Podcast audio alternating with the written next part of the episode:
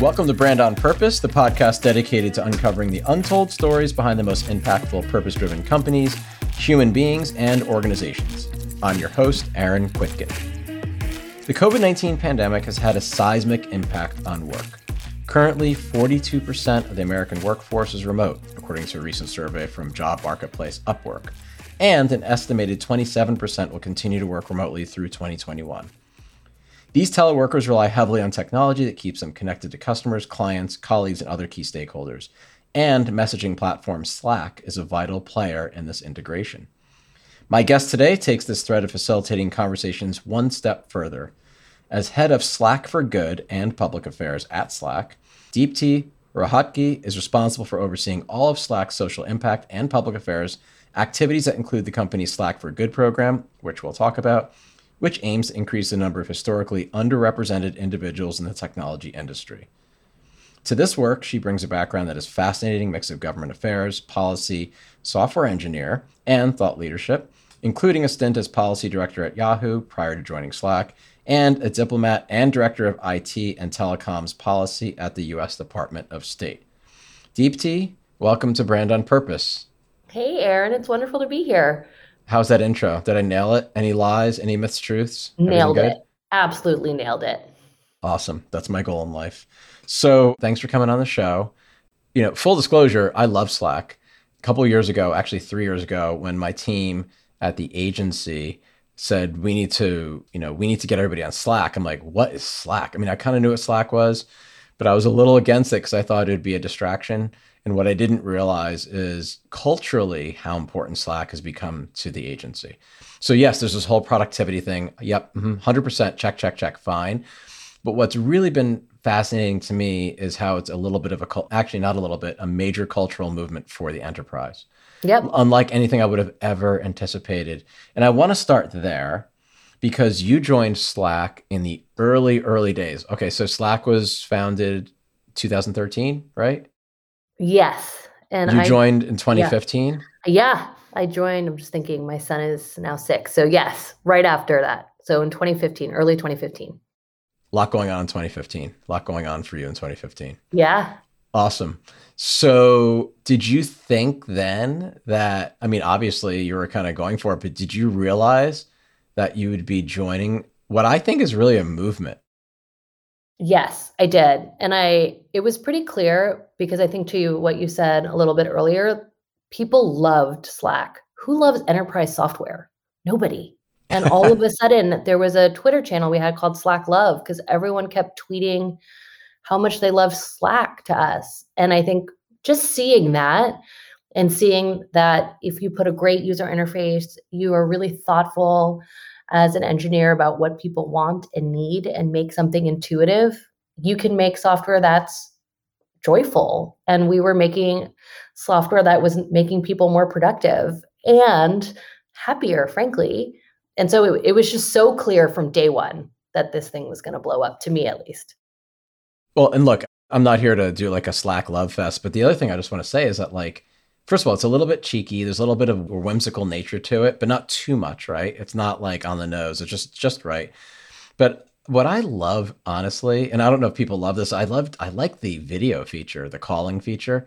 Not just the call, but the video call. Yeah. It is so easy and you can draw and stuff. I don't know. I just love it. I think that my love affair with Slack only got kind of fortified during the pandemic. I can't think of many things that was positive about the pandemic, but the one thing that I've really loved is Slack. And I say this having been on so many different platforms, and Slack is the one that I'm constantly glued to. So, anyway, thank you for that since you're like an OG, very early on employee and leader at Slack. So, you are welcome. Yes. So, let's just pivot for a second because I think it's important because I think that having cultural relevance also gives you permission to tie into what's important culturally in the larger kind of zeitgeist, right? So, talk a little bit about Slack for Good. And then there's a few other programs I like you to talk about as well, because I don't think people think, I think people have very good vibes and feelings about Slack, but I don't think everybody thinks, oh, Slack has a huge social mission or purpose.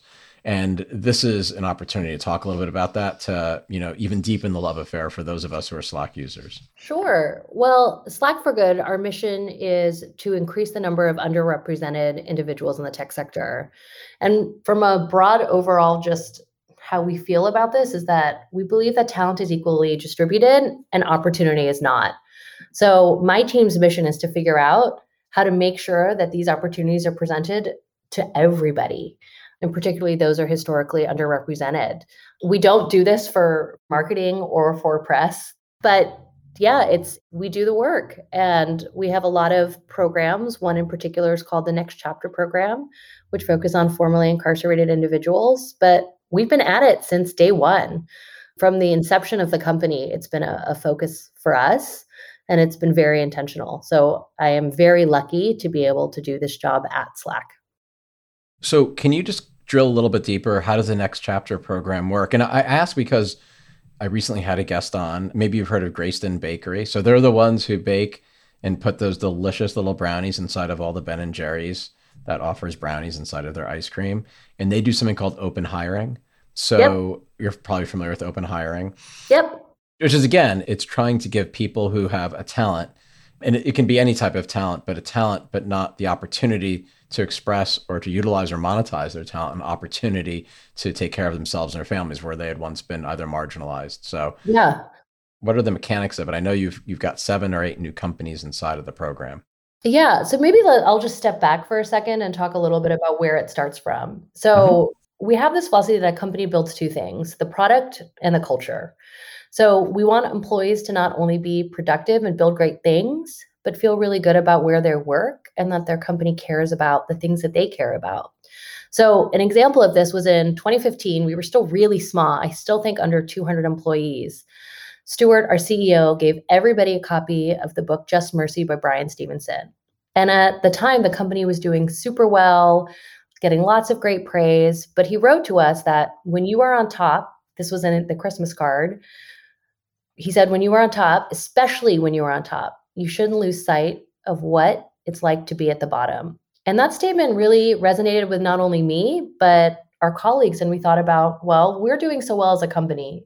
Who isn't? And how can we help support them and give them some of the same opportunities that we are experiencing right now? And that's where it really started. Was we all read Just Mercy and we all started learning about the criminal justice system in the United States.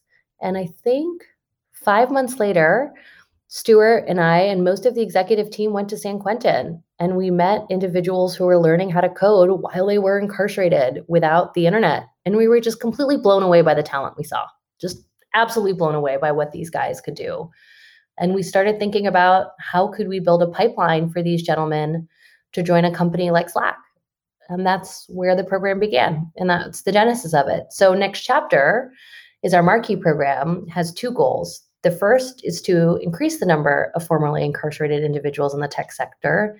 And second, and just as important, is to shift the perceptions of this often overlooked community. So we now have 11 companies in the program, and we do two things. One, we train individuals to join these companies and give them the coding skills, the soft skills, the mentorship. And secondarily, we work with the companies to shift the culture. So it's a welcoming place for these individuals. There's not fear, there's excitement. And these men and women can feel like they're joining a company where they can bring their whole selves to work and feel like they can thrive. And so that's that's what the program is. How are you measuring success of the program? Because I don't think it's fair to just say, "Oh, we've put." I mean, it's nice to be able to say, "Oh, we've given 100 people jobs," but yeah. it's more than that as well. But how are you measuring success? Measuring success is the number of people who get full time offers, mm-hmm. how fast they're getting promoted, and admittedly, we're just starting this. And three, right now, the wait list of companies who want to join our program. We have a huge wait list at this point. So for me, that means it's working. Is part of the program giving them greater mm-hmm. access to tools while they're in prison or they're serving as well so that they can further their skills. Because you said they're learning to code but without the internet. Yeah. So this program is built in partnership with many other organizations. We are experts at building enterprise software. We're not experts in racial equity. So one of our partners is an organization called the last mile and they run these organizations throughout numerous prisons all over the country. So they work with the prisons themselves to bring in the computers, bring in the teachers, build the curriculum. So they start getting those sorts of skills while they're inside. And when they are released, then they apply to our program. And then we take them from, from prison or recent release to the tech companies and support them while they are doing their apprenticeships. So I'm going to ask you a question that you probably have never been asked before, or maybe by friends. And I'll tell you why I'm asking it after I ask it. Yeah. What was it like the first time you walked into a prison? Because you walked in. Yeah, yeah. I, should, I should say you walked into a prison. Yeah. What did you feel? And what happened to you? Were any preconceived stereotypes or conceptions, you know, reversed for you? 100%. I think every stereotype and preconception I had was reversed. So the first time I went into San Quentin, I was actually three months pregnant. So I had babies on the mind. I'm thinking about my family while I'm building out this program. And the gentlemen I met were not only talented technically, but most of them were dads. Most of them had families at home. And when they were talking about what they wanted to do when they got out was to be a great dad, be a great family member, provide for their families. And as I was in a process of building my own family, I could just relate to these men so much where all they wanted to do was go back to their families and provide for them. And they had the talent to do so. And it, it was just completely incumbent on me to to help them build that pathway.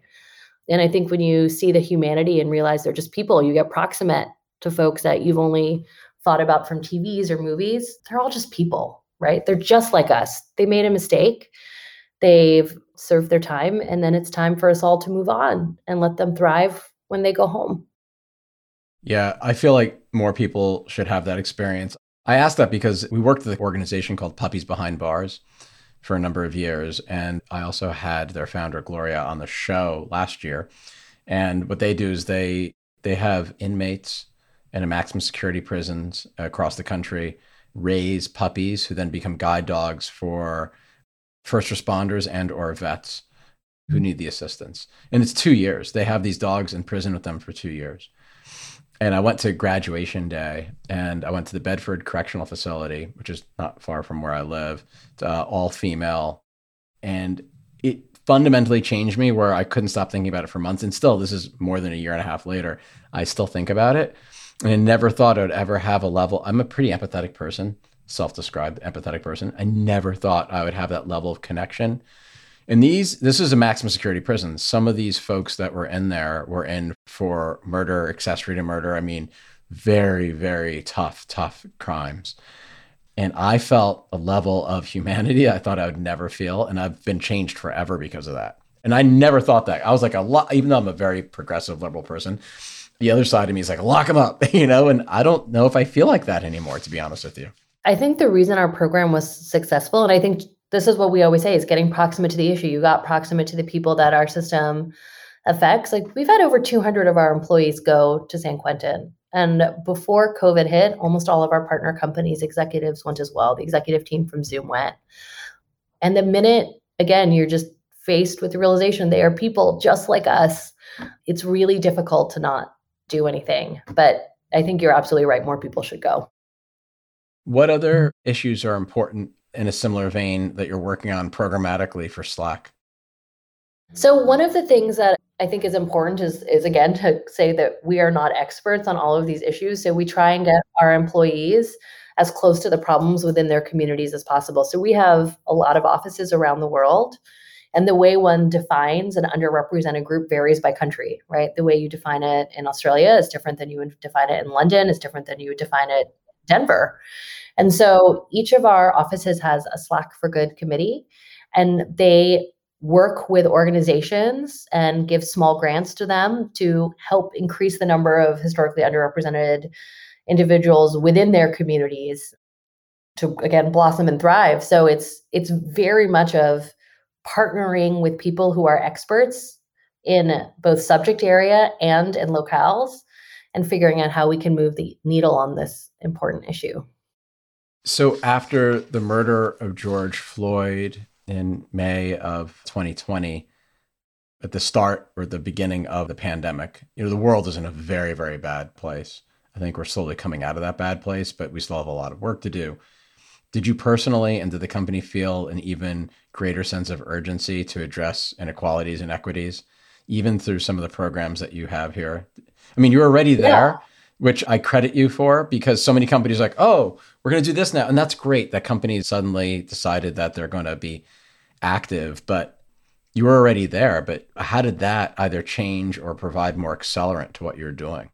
I think it's the accelerant we saw companies that we had partnered with or we'd wanted to partner with who were a little bit reticent all of a sudden say how do help us how do we do this so i think it it made it a lot harder to say no to our program when there's so many reasons that you can just the knowledge that this is the right thing to do for our society it just it kind of became a no-brainer yeah yeah because it was the culture that your CEO had built already. I mean, it's easy when you have that kind of culture that's built yeah. in. And you're also, people want to work with you. They want to work for you because they understand the values of the company. Yeah. And we're very clear about the values, both internally and I think externally. And I think one thing that has been helpful is we have a wonderful, wonderful comms team, and they've never put any pressure on my team to have to, you know, write articles, do press. They've just let us focus on the work. So you know we partner with hundreds of our colleagues inside because there's so many issues around this program and many of the other programs we build that it's it's part of our dna and what do you think i think we're all kind of curious when we get back to normal whatever normal is we know we're still not at normal i just read recently that i think we had the, the greatest number of air travelers ever since the pandemic i think just a few days ago and I know we're not supposed to timestamp podcast, but it's March 15th, 2021 right now.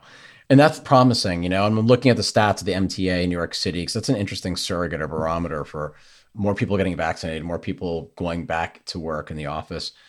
What do you think the future of work is going to be like? This is just a personal question. It's not about Slack's point of view, but from your vantage point, you've worked for Yahoo, you've worked for Slack from almost the beginning you have a software background, you have a policy background, you've lived in other countries working for Slack, if I'm correct in, in saying that, right? Were you in Ireland or no? No, I've always been in based in the Bay Area, but when I was oh. a diplomat, I was based in South Africa and oh, Jordan. Oh, okay. Okay. Yeah. So you have a different kind of worldview, I think. You know, your aperture is wider than most. What do you think work's going to look like a year from now? Is it going to look like this? Is it going to look like a mixture of this? because the beauty of Slack is that it doesn't matter if you're in the office or out of the office, you're still slacking. Yeah. I mean, I don't, so I'll speak from a personal perspective. Like, sure. As a mother, I am so excited to be able to work from home sometimes if my children are sick, just to be able to be home and be in the room with them while they're napping and bringing them soup and make them feel better. And Slack enables that. And I think our culture enables that for just as a working mother, I think it's going to be easier being home. And then from a diversity perspective, which is an area I'm focused on, obviously historically underrepresented individuals, we can hire people in the communities that they're in. If I look at the apprentices we have this year, we're going to have 21 apprentices in our next chapter program. Almost none of them are from the Bay Area, right? And all of our companies are from the Bay Area and they're staying home and they're staying in the communities where they were raised, born, have families, and doing their jobs. And I think just from that perspective, if you can stay in your communities and build technology and build potentially generational wealth in communities that have previously not had that access, I think it's going to be phenomenal.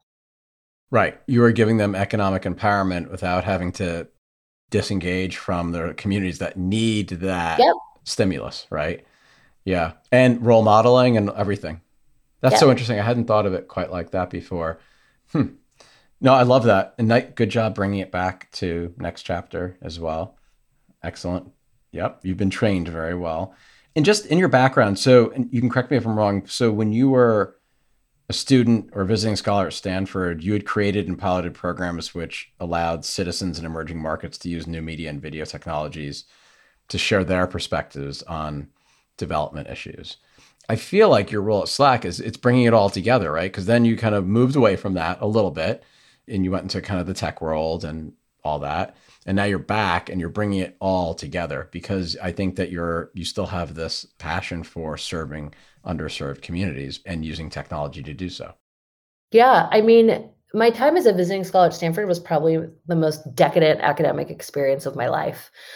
I took decadent. us decadent. It was decadent. You know, if if you are allowed to take a class and not have to, you know, hit the requirements, you're not mm. necessarily worried about a grade, you are just there to have information inputted into your brain and to learn from some of the best scholars in the world. Like it was decadent. That's the only way I could describe that year. And one of the classes I took was the sociology of international development. And this was after I had spent seven years as a diplomat working on development issues with technology. And one thing that that class taught me was that many times when Western countries build development programs, it ends up hurting the communities that you're trying to help. And a reason for that is you're not involving the folks and the cultures of the people you are trying to help. And so, what works in the United States probably won't work in Guatemala, right? Or certain parts of it.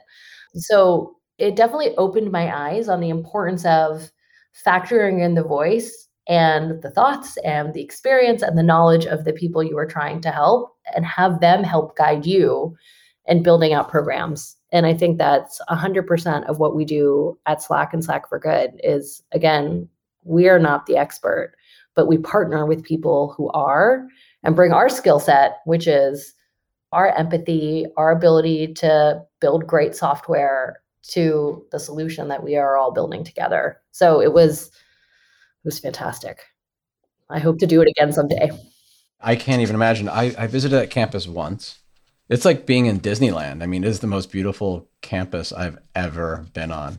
People are smiling. There's like little robots mowing the lawn. Everyone's biking and waving, and there's like happiness everywhere. It's crazy. Yeah, it's obscene.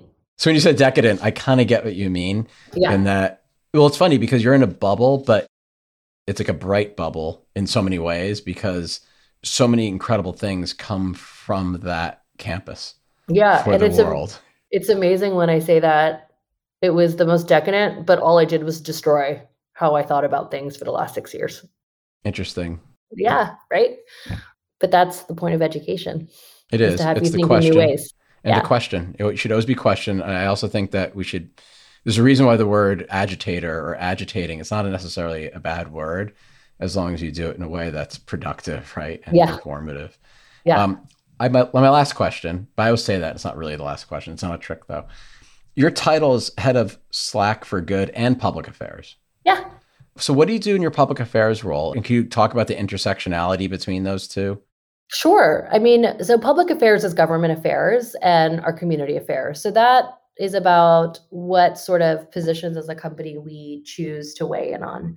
So, for example, if things came out supporting the dreamers, for example, and legislation to protect the dreamers, whether or not we decide to sign on to letters of support for changing legislation. So that's a big, big piece of it. And then there's the other standard piece of making sure there isn't legislation that slows down our growth. And as part of that role, talking to your colleagues in other kind of big tech and other tech firms, both in the Valley and, and elsewhere. So yep. you can, when you need to, you can coalition build and 100%. Caucus and all that stuff. Yep. It's a powerful thing when the tech sector comes together and takes a position on a social issue. It matters. And so I think it's it's really important that we as a community continue to keep doing that. Where do you think the biggest opportunity for good is from the tech sector in the next few years? In addition to what we just talked about. And and I don't just mean Slack, I just mean the tech sector in general. Yeah. I don't mean to put you on the spot, but I just put you on the spot. But I just think that when you think about AI for good, you think about the way technology can be used to democratize and to empower everything that we're talking about. So often headlines get consumed by, and I think a lot of it obviously is politically motivated, how, you know, tech has this like stranglehold on freedom when it's exact opposite actually. So I'm just wondering when you think about from a positive standpoint, I don't want to talk about the negatives. I'm done talking about negative things. I just can't anymore. I'm, i think we're all burnt out of negatives. How do you see, you know, tech really helping to create more equity, more equality, more opportunity for those who are disenfranchised or living in the margin? Yeah, I think a lot of it is one, we now recognize it that I think with everything that's happened in 2020, we recognize the inequalities even more than we did before. And that recognition of the society we're living in, when a lot of times it's easier to just ignore it, is important. We can move more nimbly than government, private sector can, and particularly smaller tech companies can move faster. And so we have an opportunity to think about how we can create systemic change in these areas of inequality in a way that other sectors in the government can't. And so I think giving opportunities to those who previously didn't have them is going to be really, really important. And making sure when we build products, we include the perspectives of everybody is going to be really important. So it, our products serve everybody, not just one group of people. Yeah, I think that's a really important point. That's one of like probably a hundred things I've learned over the last year is that people who build stuff need to be as diverse and as inclusive as humanly possible in order to be able to serve the people they're building it for as inclusively as possible. And it sounds yep. so stupid, but actually, if you think about it historically, it's mostly white guys building shit. And yeah. that's not helpful. And I say that as a cisgender white guy saying a lot of white guys build stuff, and it doesn't work. It yeah. doesn't work for the future. I agree. I mean, there's power in the fact there are different skin tones and emojis, right? Like, right. We recognize there are differences. There's power in making sure we talk about our pronouns. These things are all important, and they they come about by having a diverse workforce. Yeah, and also an educated workforce. So I feel like you also spend a lot of time educating your workforce and others, not what you're doing, but why you're doing it. Because if you just do it and don't explain the why, you can't assume everybody's going to understand why it's important. And I've Correct. learned that the hard way. Correct. And we are, I mean, going back to partners, we are so lucky, so lucky to have amazing partners. So we'll have Bryan Stevenson come and speak and explain why our criminal justice system is not great or, you know, have celebrities come in just because they care about the issue. So we're we're very lucky. Well, I feel lucky to have you and representing Slack on the show. I appreciate it. I really do. And I appreciate everything that you're doing and that Slack's done for us. And just overall, I feel like I don't know if I'd been able to hold the culture of my company together had it not been for Slack during the pandemic because it's different than the other tools. So I appreciate that, even though it wasn't the intention. And I don't think anybody ever wanted to ever say, well, we hope that this happens so then our company can can help bring us together or hold us together. But I think Slack has been a critical component to keeping companies and people together during the toughest of times. So thank you. And thanks for coming on. Well, I appreciate it and you. So thank you so much.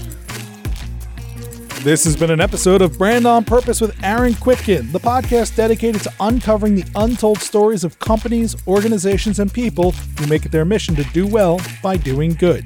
Special thanks to our amazing production team, including Lindsay Hand, Dara Cawthron, Julie Strickland, and Nina Valdez. Learn more about our show and sponsorship opportunities at brandonpurpose.com. Learn more about our host at aaronkwittken.com.